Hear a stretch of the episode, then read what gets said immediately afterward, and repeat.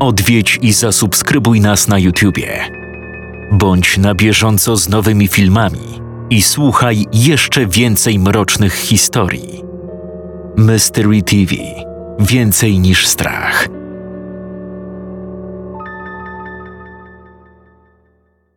www.mysterytv.pl. Jeszcze więcej strachu. Jeszcze więcej mrocznych historii. Upiorne święta. Zbiór 7 opowiadań od 7 autorów Mystery TV w świątecznym klimacie. Ponad 5 godzin słuchania, a także nowość. Przeklęte karty. Premiera nowego audiobooka. 6 godzin 25 minut słuchania. Matthew Shelton jest spełnionym człowiekiem. Ma dużo pieniędzy, które zarobił jako telewizyjny wróżbita. Gdy tylko rozstaje się z programem, jego życie diametralnie się zmienia. Zaczynają dręczyć go koszmary. Nie potrafi dogadać się z własną żoną, a z czasem zaczynają ginąć ludzie z jego otoczenia. Wszystkie ofiary łączy tajemniczy symbol, który pojawia się za każdym razem. Wszelkie tropy prowadzą do Matthew Sheltona. Jak potoczą się jego losy? Kto stoi za tajemniczymi morderstwami? Dowiesz się, słuchając najnowszego audiobooka Przeklęte karty. Do nabycia tylko na www.mysterytv.pl.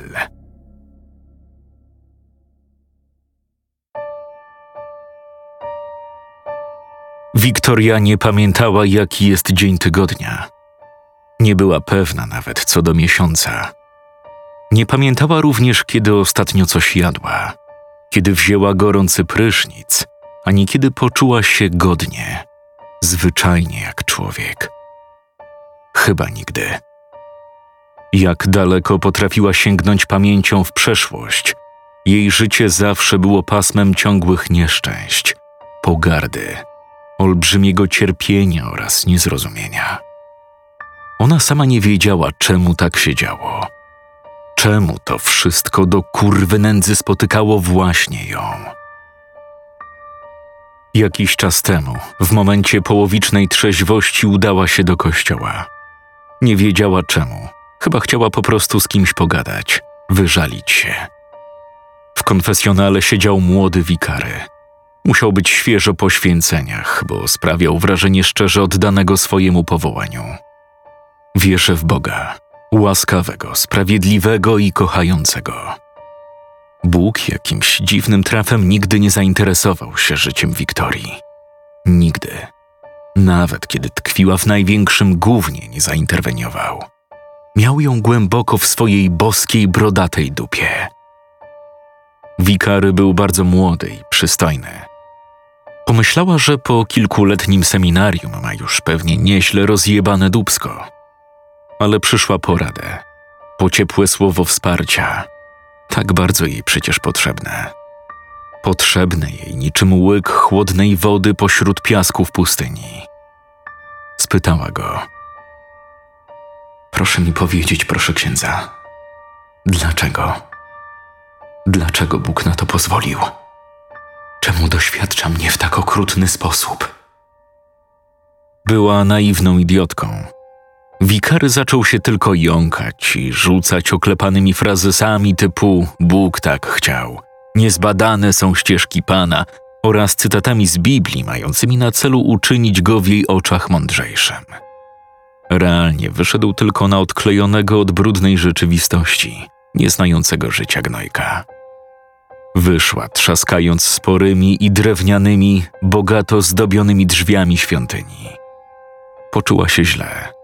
Trochę gorzej niż zwykle i zwymiotowała na idealnie ułożoną, czerwoną kostkę. Upadła we własne wymiociny. Świat zawirował jej w głowie, ale spróbowała wstać. Heroina najwidoczniej puściła ją na dobre. Musi coś przyjebać. Musi. Opierała się przodem o kontener na śmieci w jednym z zawszonych, pogrążonych w mroku warszawskich zaułków. Z oddali było słychać nocne życie miasta. Wyglądała okropnie, a czuła się jeszcze gorzej. Rzadkie, posiwiałe i skołtunione włosy, Cera zniszczona, blada i wysypana pryszczami i wągrami. Pod mętnymi, zmęczonymi oczami miała głębokie, ciemne sińce, a zapach, jaki wydzielała, był intensywnie octowy i nieprzyjemny. Jej wygląd skutecznie maskował wiek. W istocie bowiem ta zniszczona kobieta miała zaledwie 26 lat. Wyglądała jednak na 56. Podwinięte rękawy jej zapchlonej i wygniecionej koszuli w kratę odsłaniały na przegubach jej rąk czarne ślady po heroinowych strzałach. Lewa ręka była sporo ciemniejsza, chyba zaczynała powoli gnić. Wypinała się tak z opuszczonymi do kostek dżinsami, oparta o kontener, na którym żerowały szczury. Za nią stał wysoki i szpakowaty mężczyzna o aparycji psychopaty. Jego świdrujące małe oczka rozglądały się nieustannie na wszystkie strony. Był naćpany fetą. Żeby mu stanął, musiał zażyć wcześniej niebieską tabletkę.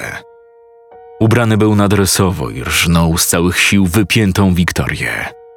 Sapał ciężko i bił ją od czasu do czasu po tyłku, a po jego tłustym czole powoli spływały kropelki potu. Dziewczyna patrzyła w mrok zaułku. Myślami była gdzieś daleko. Musi coś przyjebać. Kiedy oprych doszedł, wytarł penisa w koszulę dziewczyny. Klepnął ją mocno w obwisły, poczerwieniały już pośladek. O, niezła z ciebie suka! Zaśmiał się ohydnie. W ogóle cały był ohydny. Nie sądziłem, że jesteś taka ciasna. Dobra, a teraz wypierdalaj. Kiedy dziewczyna schyliła się, by założyć spodnie, mętna, biała ciecz spłynęła z niej po wnętrzu brudny chłód. Ale jak to? Powiedziałeś, że mi to dasz. Obiecałeś. Mężczyzna uderzył ją wierzchem dłoni, a ona upadła na wilgotny, spękany beton ciemnej uliczki. Obiecałem, ale się rozmyśliłem, rozumiesz? Wypierdalaj, mówię! Odwrócił się i ruszył w stronę ulicy, szczękając zębami. Wiktoria pomyślała przez chwilę, że zajebie skurwysyna. Podbiegnie i rozpierdoli jego głowę o fasadę kamienicy. Będzie tłukła tak długo, aż z jego pustego, zaćpanego łba zostanie jej w dłoniach tylko krwawa miazga. Zabierze mu wszystko, co ma, a truchło wrzuci do kontenera. Szczury załatwią resztę, o ile nie będą się brzydzić.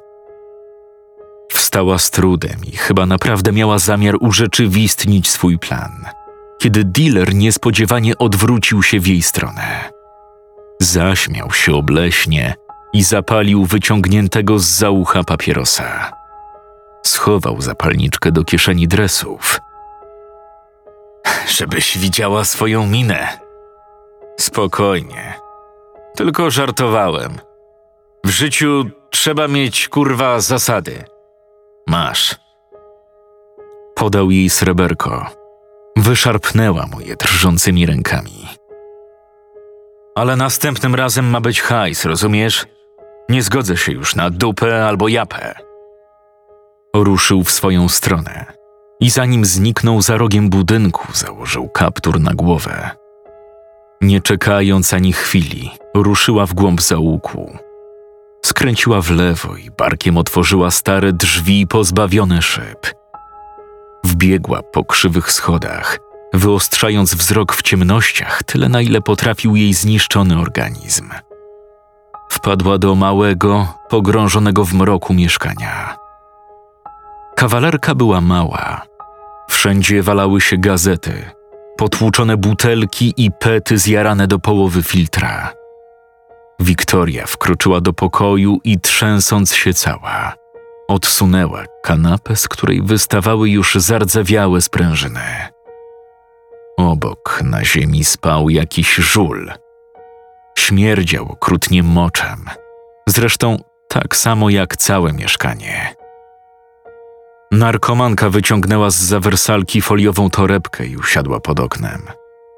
Rozwinęła reklamówkę i wyjęła z niej strzykawkę z wygiętą nieco igłą, poczerniałą od opalania zapalniczką, łyżkę kuchenną i kawałek podłużnej gumy. Nie mogąc opanować drżenia rąk, wysypała trochę zawartości sreberka na podłogę. Zakleła pod nosem i zebrała maleńkie kryształki z ziemi, umieszczając je razem z resztą ze sreberka na osmolonej łyżce. Podgrzała je zapalniczką, aż zmieniły się w biało-złotą ciecz. Następnie wciągnęła ją do strzykawki, oplotła biceps gumą i wbiła brudną igłę w żyłę. Zwolniła ucisk gumy. Nagle, w ułamku sekundy, przestała czuć ból. Przestała czuć wstręt do samej siebie. Przestała czuć wstyd. Świat zawirował. Nie była już głodna, zrozpaczona, pohańbiona i pragnąca śmierci. W końcu ponownie poczuła się, jakby urodziła się martwa. To było wspaniałe, cudowne. Ulga, niewyobrażalna wręcz ulga, wypełniła każdą komórkę w jej ciele. Pewnie zastanawiasz się teraz, dlaczego ludzi spotyka taki los. Przecież wystarczy obejrzeć w internecie elokwentnych life coachów i influencerów z wybielonymi zębami, którzy wyjaśnią ci, w jak prosty sposób zmienić swoje życie i odnieść sukces. Przecież każdy jest kowalem swojego losu, czyż nie? Zmagasz się z depresją? Idź pobiegać, przecież to takie proste. Powiedz to Wiktorii, która mając 6 lat była świadkiem wielokrotnych gwałtów na jej matce przez wiecznie pijanego ojczyma. Powiedz to Wiktorii, która będąc dzieckiem była molestowana na alkoholowych libacjach przez zapijaczonych koleżków faceta jej matki. Powiedz to Wiktorii, która zmuszana była nieraz kraść zepsute jedzenie ze śmietnika, byle tylko nie umrzeć z głodu. Powiedz to Wiktorii, która pewnego dnia, wracając ze szkoły, znalazła swoją rodzicielkę martwą w salonie z podciętymi żyłami. Powiedz to Wiktorii, która od urodzenia jedyne co doświadczyła od świata i złych do szpiku kości ludzi, to pogardę, ból i porzucenie. Bo świat jest pełen szarości. Dla niektórych jednak jest on czarny, niczym dalekie odmęty piekielnych kazamatów. Siedziała oparta o ścianę kawalerki. Jej głowa wisiała krzywo na barku. Wyglądała trochę, jakby nie miała kręgosłupa, wygięta w dziwnej pozycji. Tępym, zamroczonym od heroiny wzrokiem gapiła się na śpiącego obok żula. Leżał na plecach i chrapał głośno. Nagle zakasłał i zaczął wymiotować. Był zbyt pijany, żeby odwrócić się o własnych siłach. Zaczął krztusić się własnymi żygami, które poszły mu nawet nosem. Żul umarł po kilku chwilach nierównej walki. Gapił się martwym wzrokiem na naćpaną dziewczynę, a z jego ust i nosa jeszcze przez jakiś czas kapała zielono-pomarańczowa ciecz. Wiktoria kompletnie nie zwróciła uwagi na postać, która w tym czasie, bezszelestnie niczym duch, zjawiła się w wejściu do pokoju. Dopiero kiedy wysoki i barczysty, ubrany w długi, skórzany płaszcz ponury mężczyzna podszedł do niej, skierowała na niego swój mętny wzrok. Na głowie miał kowbojski stary kapelusz. W potężnej dłoni trzymał czarną walizkę, a jego posępna mina budziła skrajny niepokój. Patrzył na ćpunkę głębokim, pełnym determinacji wzrokiem. Usta miał wąskie i zaciśnięte. Był blady, a jego twarz pokrywały głębokie zmarszczki. Wyglądał staro, bardzo staro. W jakiś dziwny jednak sposób biła od niego siła i groza, a jego ponadprzeciętny wzrost potęgował tylko to uczucie. Wiktoria wymamrotała coś niezrozumiale. Z jej spękanych do krwi ust popłynęła stróżka śliny. Dziwny mężczyzna położył walizkę na ziemię i otworzył ją. Wyjął z niej duży, zardzewiały sierp z wyrytymi na drewnianej rękojeści dziwacznymi symbolami. Klęknął przed dziewczyną i przyglądał się jej przez chwilę, jakby chciał wyczytać w jej obłąkanych oczach, kim tak naprawdę jest.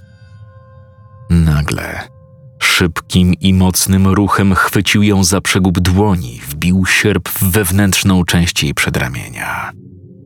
Jęknęła cicho i odchyliła głowę w tył. Nie miała siły walczyć. Odziany w płaszcz upiorny mężczyzna z chirurgiczną precyzją zaczął rozcinać jej skórę wzdłuż ramienia. Narkomance po brudnym policzku spłynęła tylko jedna łza. Chwilę później już nie żyła. Mężczyzna wyciął z jej ręki ponad półmetrowy kawał żyły i z wielką ostrożnością schował go do czarnej walizki razem z zakrwawionym sierpem. Zatrzasnął zamki.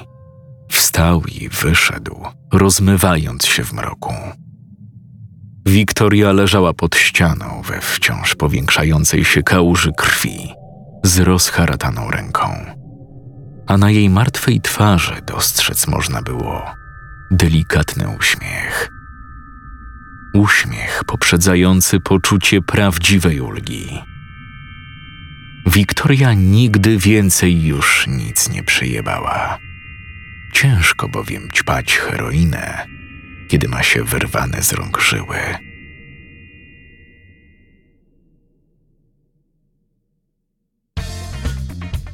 Cipki i dupy, cycki, te małe i te duże, obwisłe czy sterczące, lodzik, a i od biedy porządne trzepanko. Tomkowi było to kompletnie obojętne. Kochał seks i kobiety. Myślał o nich bez ustanku, co często bywało dla niego problematyczne. Nie raz i nie dwa zdarzało się, że w czasie pracy musiał wyskoczyć do łazienki, by zwyczajnie sobie sklepać do odpalonego na telefonie pornosa. Inaczej w ogóle nie mógł skupić się na robocie. Był facetem w średnim wieku. Jurności jednak mógłby mu pozazdrościć niejeden młokos. Miał ciemne, zaczesane na bok włosy i pewny siebie uśmiech. Był raczej przystojny i dość dobrze zbudowany. Siedział teraz na trochę rozklekotanym fotelu, z opuszczonymi do kostek spodniami. Przed nim klęczała skąpo ubrana kobieta, której głowa chodziła to w górę, to w dół. Trzymał ją za brunatne loki i szarpał jej głową coraz szybciej i mocniej. Odchylił głowę w tył, przygryzł wargi i jęknął. Ach, kurwa! Puścił głowę kobiety. Ta spojrzała na niego i przełknęła. Wytarła wierzchem dłoni pomalowane na kurewską czerwień usta. Wzięła od niego banknot i wstała, udając się na łóżko. Pokój, w którym się znajdowali, był parszywy. W rogach ścian pomalowanych na blado różowy kolor widać było przebijającą się przez farbę pleśń. W pomieszczeniu śmierdziało uryną, a meble, tak jak i samo łóżko, zabrane zostały chyba ze śmietnika. W rogu przy drzwiach stała zapalona lampa. Zapewne miała na celu ukryć w półmroku wygląd, wiek, jak i ogólny stan prostytutki pracującej w tym uroczym miejscu. Przydomek szczerbatej Marty nie wziął się bowiem znikąd. Dziwka była już grubo po 50, a stan jej uzębienia był raczej ujemny. Czy Tomkowi to przeszkadzało? W żadnym wypadku. Do 10 zostało jeszcze sporo miesiąca, a on zdążył przejebać już większość wypłaty na usługi oferowane przez panie do towarzystwa. Kto wybrzydza, ten nie rucha. Marta zapaliła papierosa i spojrzała wymownie na swojego klienta. No, co tak się gapisz? Zmykaj. Co kurwa, co zmykaj? Jakie zmykaj? Mam jeszcze pieniądze i nigdzie nie zmykam. Mężczyzna dalej siedział na fotelu z opuszczonymi spodniami, a jego penis, mimo że doszedł dzisiaj nie raz, dalej mocno sterczał. O nie, kochaniutki, skończyliśmy na dzisiaj. Przeleciałeś mnie 2 razy i zrobiłam ci laskę, nie wspominając już o innych klientach. Kończymy na dzisiaj. Tomek zrobił duże oczy. Zaraz. Czy właśnie przed chwilą tania kurwa odmówiła mu seksu? Wściekł się okrutnie i wstał z fotela. Jego kutas dalej był w erekcji. Wskazał Martę palcem i zrobił groźną minę. Posłuchaj mnie, kurwo. Płacę, żądam. I żądam w tym momencie, żebyś wypięła mi tu swoją tłustą dupę, rozumiesz? Teraz to kurwa zrobiła duże oczy, choć w swojej karierze nie raz i nie dwa miała do czynienia z podobnym brakiem dobrego wychowania. Dlatego co miesiąc inwestowała w swoją tajną broń. Pochłaniało to sporą część jej zysków. Było jednak warte zachodu. Coś ty do mnie, kurwa, powiedział? Ty chamie niemyty. Goliat! Zawołała. I nie minęło kilka sekund, kiedy drzwi kurwidołka otworzyły się na oścież, a w ich świetle stanął wielki jak skurwysyn osiłek w dresach, pozbawiony szyi. Był łysy i miał tępy wyraz twarzy. Małe oczka miał głęboko osadzone w czaszce. Temu panu już podziękujemy. Goliat chrząknął niczym z szywek, po czym ruszył na mężczyznę, wyciągając w jego kierunku wielkie jak bochny chleba dłonie. Zaraz, poczekaj! Ała, kurwa, puszczaj!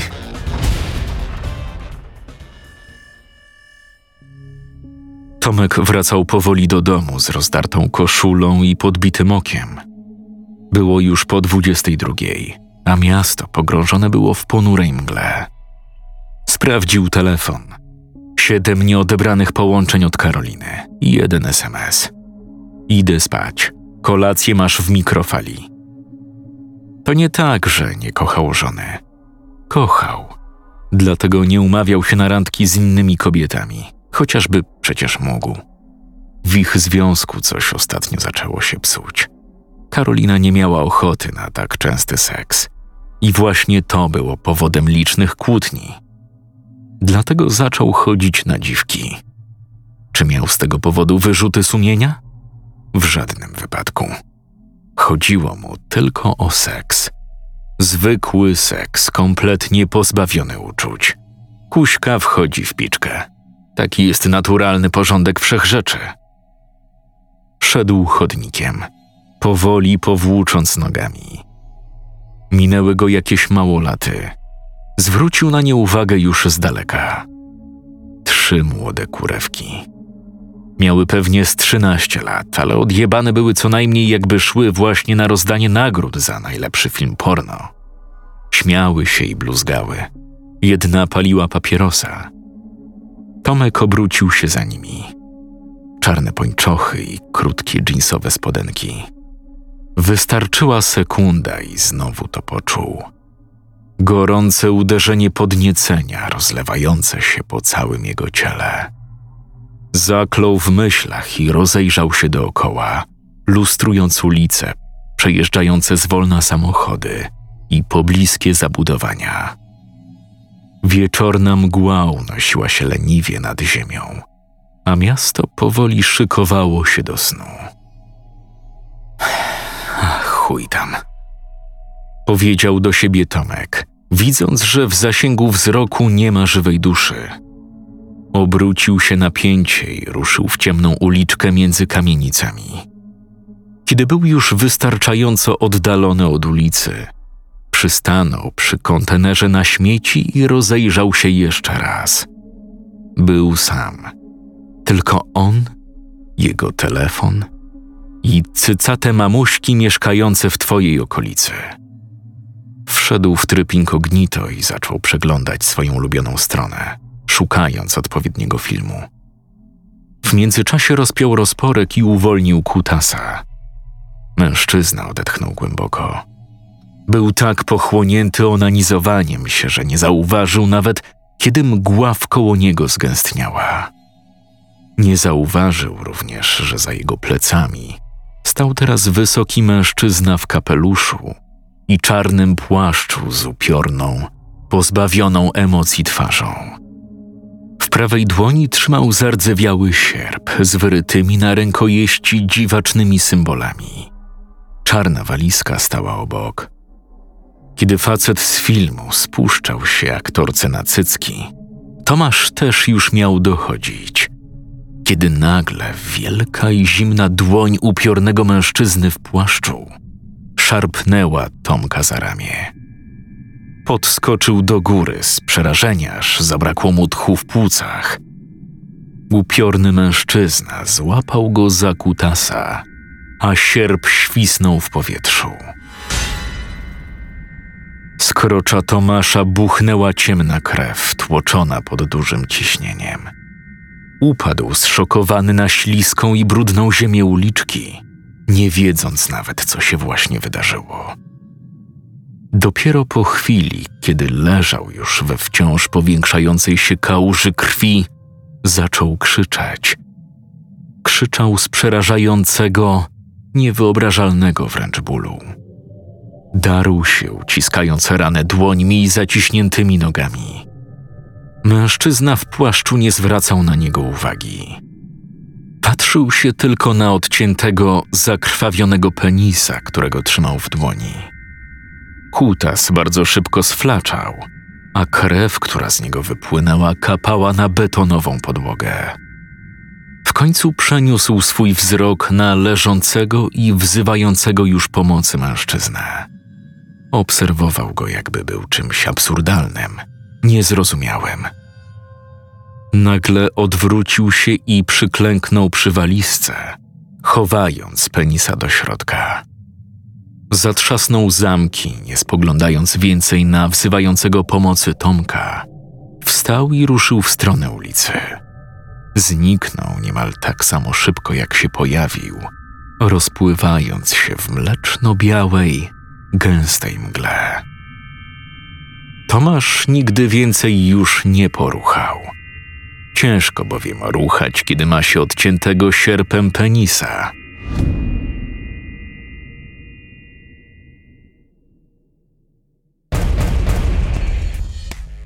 Wódki w domu nie ma, a ty kurwo chleb kupujesz, szmato!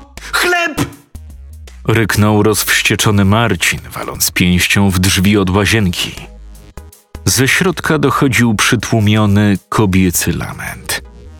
Uderzył tak jeszcze kilka razy, po czym odpuścił i ruszył nerwowo do dużego pokoju. Po drodze kopnął z całych sił leżącą na korytarzu torbę z zakupami spożywczymi, które zrobiła jego żona. Śmietana rozprysła się na ścianie, z której odchodziła już płatami stara, biała niegdyś farba. W całym mieszkaniu dawało wczesnym gierkiem. Staromodna meblościanka, czerwony dywan we wzory, haftowana chusta na telewizorze kineskopowym. W kuchni na stole cerata i wąskie szklanki z metalowym, nakładanym od spodu koszyczkiem. Marcin runął na stary, rozlazły fotel. Był dobrze po 40 i posiadał dość imponujący brzuszek piwny. Miał czerwony nos w kształcie ziemniaka i duże oczy, z czego lewe było usytuowane nieco niżej względem prawego.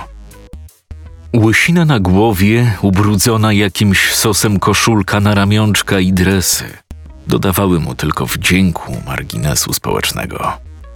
Śmierdział trawionym alkoholem. Można powiedzieć, że od długiego czasu już stał się on jego naturalnym zapachem ciała. Ciężko oddychał. Bicie żony to nie taki łatwy kawałek chleba. Zawsze krzyczy, błaga i ucieka.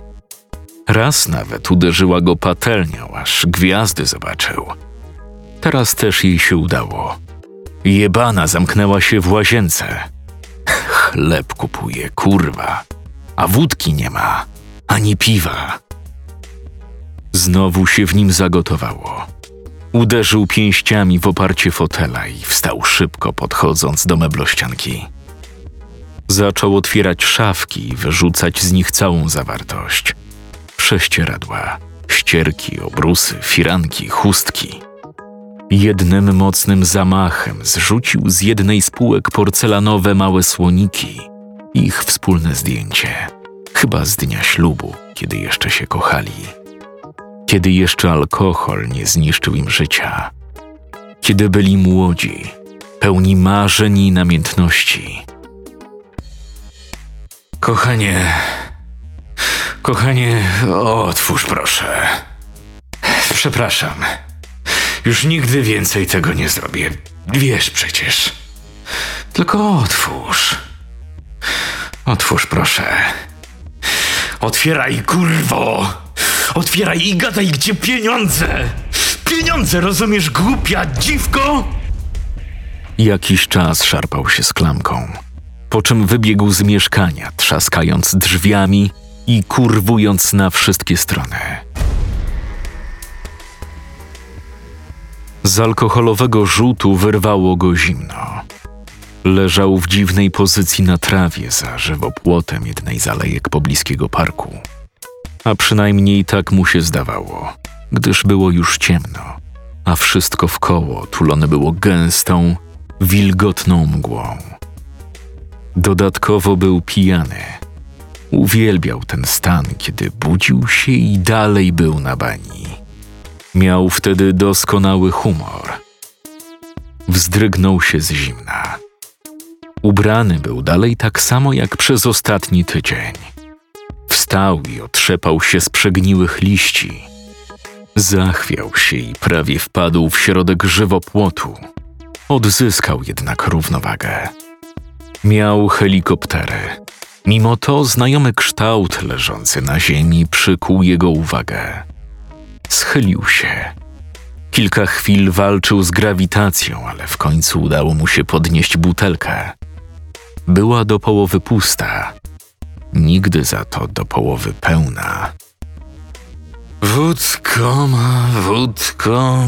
Wódko ma. Kto ci dzisiaj, kurwa, radę da? Zaśpiewał zadowolony Marcin, po czym beknął obleśnie. Odkorkował i pociągnął spory łyk. Zrobiło się jakby cieplej. Mężczyzna nie wiedział, skąd ma alkohol. Może ukradł, a może pożyczył. Prawdopodobnie nie miał obitej mordy, a w każdym razie tak się czuł. Wytoczył się zza żywopłotu na żwirową alejkę parku i ruszył przed siebie, chodząc od lewa do prawa. Gdzie szedł? Nie wiedział. A ta kurwa mgła wcale nie pomagała mu w nawigowaniu. W istocie, o ironię, czuł się jak dziecko we mgle, ale bardzo pijane dziecko, więc w jego mniemaniu wszystko było w jak najlepszym porządku. Szedł tak przez jakiś czas, mrucząc coś pod nosem. Butelka alkoholu tulił mocno do piersi, niczym Golum swój skarb. Nagle ni stąd, ni zowąd uderzył w coś, odbijając się i zataczając kilka kroków w tył. Co jest, kurwa? Na środku alejki, otulony gęstą mgłą, stał wysoki i barczysty mężczyzna w skórzanym płaszczu i kowbojskim kapeluszu na głowie. W ręku trzymał czarną jak piekło walizkę. Marcin gapił się na niego przez chwilę, by przez sekundę widzieć wyraźnie i przymknął jedno oko. Jak chuj metalowiec, pomyślał. Ty! Patrz jak łazisz, szarpidrucie wypierdolony. Ty kurwa w ogóle wiesz, kto ja jestem, padalcu? Marcin obraził jeszcze kilka razy nieznajomego, machając przy tym rękami. W przekomiczny sposób wyprowadzał ciosy w powietrze. W jego mniemaniu wyglądały szalenie finezyjnie i śmiertelnie zabójczo. Oczywiście zawczasu odłożył flaszkę na ziemię. W tym samym czasie ponury mężczyzna nie odezwał się słowem. Klęknął tylko na żwirze i wyciągnął z walizki zardzewiały sierp. kiedy przechlany umysł Marcina zarejestrował w końcu, co się dzieje, było już za późno. Zdążył zrobić tylko 2 koślawe kroki w kierunku, z którego przyszedł, kiedy tajemnicza postać w skórzanym płaszczu doskoczyła do niego błyskawicznie i zwinnie niczym lampart. Mężczyzna chwycił mocno dłonią Marcina za brudną koszulkę i jednym sprawnym ruchem rozorał mu gardło sierpem, tuż pod podbródkiem. Pijak wyszczerzył oczy, mało mu z orbit nie wyleciały. Chciał krzyknąć, w efekcie czego z jego gardła wytrysnęła tylko ciemna struga krwi. Następnym zamachem upiorny mężczyzna przeciął mu gardło tuż nad obojczykiem, po czym zwolnił chwyt, pozwalając, by ten runął na ziemię, trzęsąc się jeszcze przez chwilę jak galareta, w beznadziei próbując zatamować krwotok dłońmi. Na nic się zdały jego paniczne starania. Po chwili już nie wierzgał. Leżał tylko martwy w sączącej się z krtani krwi, którą łakomie spijał żwir alejki. W połowie pusta butelka wódki leżała obok swojego właściciela. Upiorny wielkolud w kapeluszu podszedł do truchła alkoholika. Patrzył się na niego przez chwilę, po czym przykucnął i chwycił go mocno za szyję. Jednym sprawnym ruchem wyrwał mu gardło, jeszcze bardziej rozchlapując wkoło ciepłą, ciemno-czerwoną ciecz. Podszedł do czarnej walizki i schował w niej krwawy ochłap mięsa i kawałków tętnic. Zatrzasnął zamki tak szybko, jak się pojawił. Zniknął, rozpływając się w gęstej mgle. Marcin już nigdy więcej nie napił się wódki. Ciężko bowiem pić, kiedy jest się pozbawionym przełyku.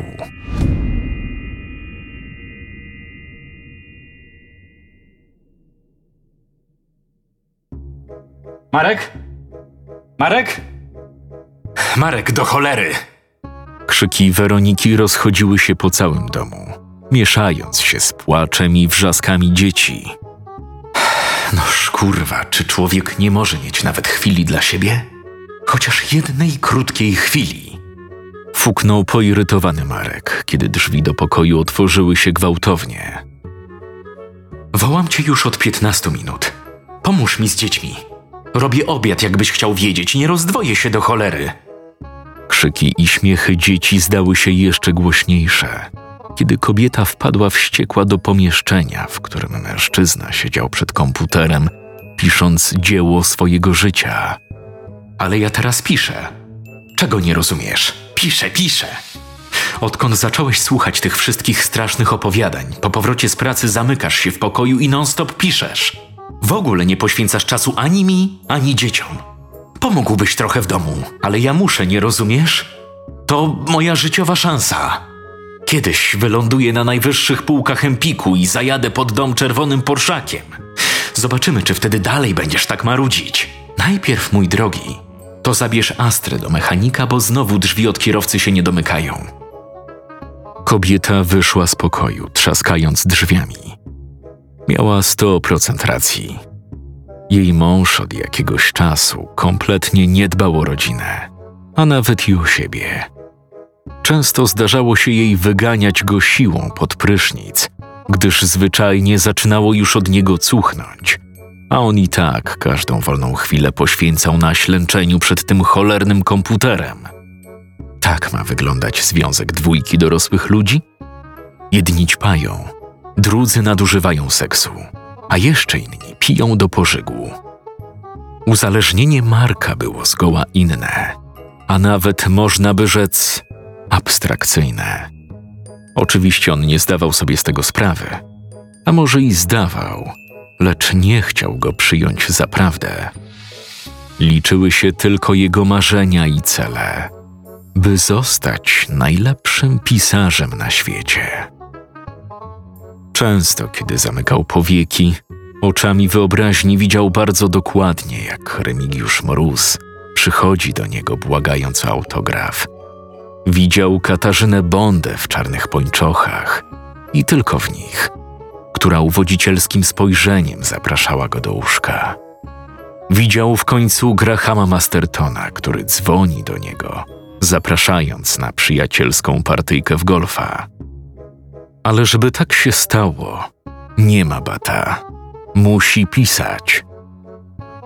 Marek odetchnął głęboko.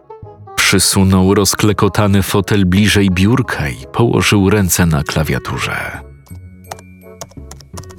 Kiedy rozczłonkowane zwłoki wujka Tadeusza leżały posegregowane na stole, mała Julka zaczęła szukać w szafkach sokowirówki.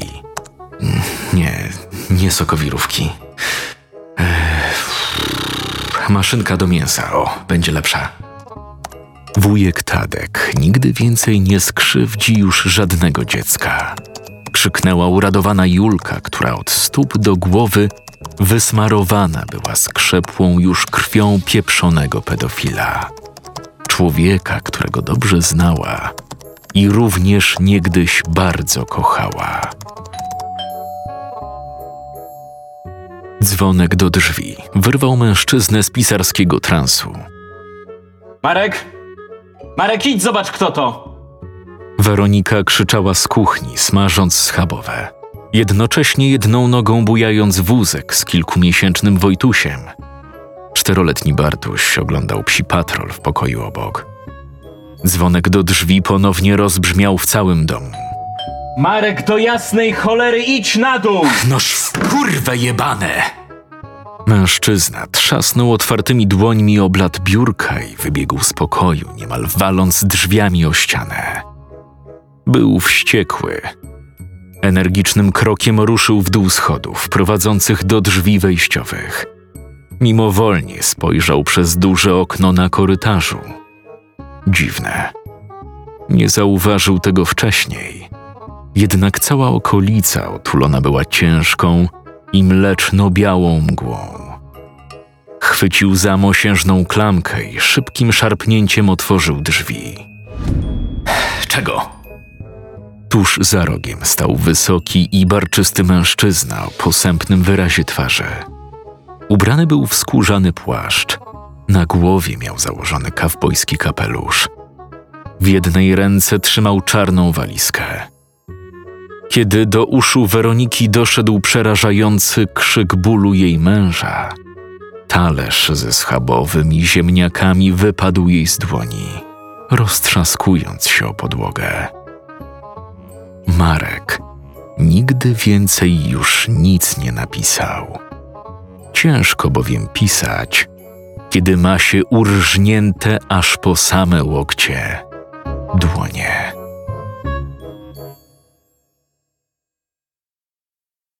Scenariusz Marek Łukaszewicz. Czytał Jakub Rutka.